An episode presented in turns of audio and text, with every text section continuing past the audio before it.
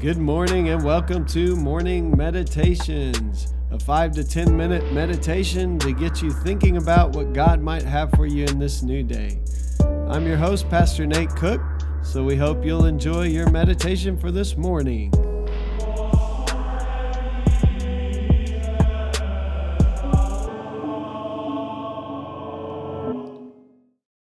Hey, this is Pastor Nate, and this is your morning meditation for Friday, October 4th, 2019. So today we're going to read out of Luke chapter 11, verses 37 through 44. When Jesus had finished speaking, a Pharisee invited him to eat with him. So he went in and reclined at the table.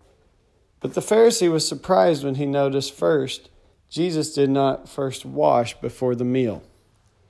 Then the Lord said to him, now you Pharisees clean the outside of the cup and the dish, but inside you are full of greed and wickedness. You foolish people, did not the one who made the outside make the inside also?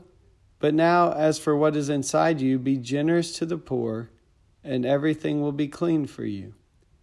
Woe to you, Pharisees, because you give God a tenth of your mint, rue, and all other kinds of garden herbs but you neglect justice and the love of God. You should have practiced the latter without leaving the former undone. Woe to you, Pharisees, because you love the most important seats in the synagogues and respectful greetings in the marketplaces. Woe to you, because you are like unmarked graves, with pe- which people walk over without knowing it.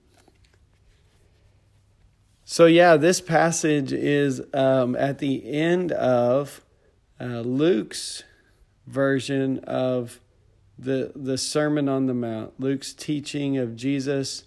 Um, and so Luke chapter 11 starts with Jesus teaching on prayer, and then it goes on to uh, ultimately to these woes. And one thing I notice here is we often talk about Jesus being a friend of tax collectors and sinners, and Jesus eating with tax collectors and sinners.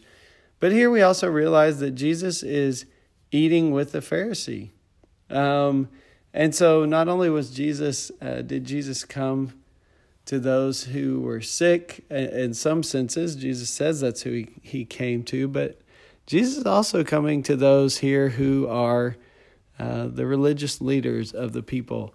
And he's reaching out to them as well and teaching them as well uh, the question is, will they listen? And so in this uh, this little section, we see that what Jesus does is Jesus um, eats without washing his hands. And to understand this, you have to understand that uh, the Pharisees and the um, religious leaders that one of the things that was very important was remaining ritually pure, like when you would eat or when you would go to worship. Um, so, eating without washing your hands um, would be something that you would not want to do. Uh, you would want to make sure you wash your hands before you eat so that anything that would be like on your hands that you might have touched would not kind of go into your body, if you will. Um, and, and what Jesus says here is um, that yes, um, you guys are worried about the outward things. You're worried about being clean, about being pure, uh, outwardly, about cleansing your your hands before you eat, which is you know healthy. And we're really we have signs in our bathrooms that say you know employees must wash hands. Um, those of us eating probably should wash our hands as well before we eat. But what he really wants to get at with this Pharisee is that really what makes you clean or unclean is not anything outside of you. It's not in the way you dress or or maybe the uh, external even things that you allow other people to see, um, your external behavior, but it's on your attitudes and in your heart. It's what's on the inside of us that ultimately will determine future actions.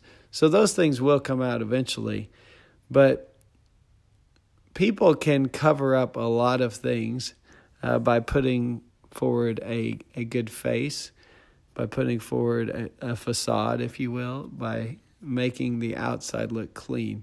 And what Jesus says is that's not the way uh, of being my disciple. Being my disciple means you allow God to come in and clean the inside of the cup.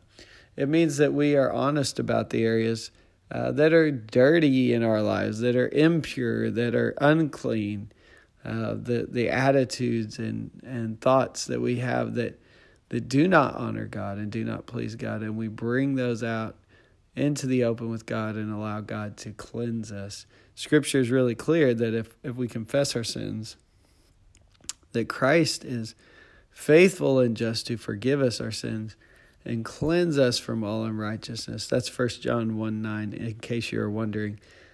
So, so the way to really clean the inside of the bowl is by allowing uh, God through Christ to transform us inside out, uh, to be honest about who we are, to be real with God about all the things going on in our lives, and to allow God to, to create the transformation in us.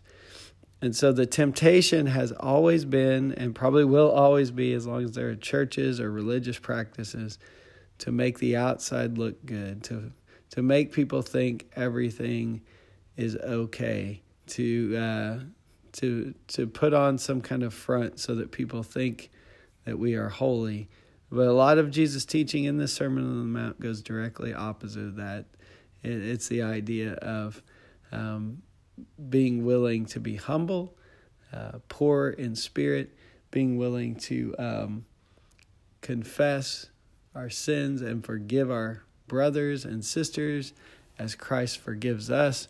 Um, it's about being willing to be a servant. It's about being willing um, to to humble ourselves. And so, anything that feeds our pride and our ego and this kind of fake self that we like to put out for people. They call it the false self uh, that makes us look better than we are, maybe.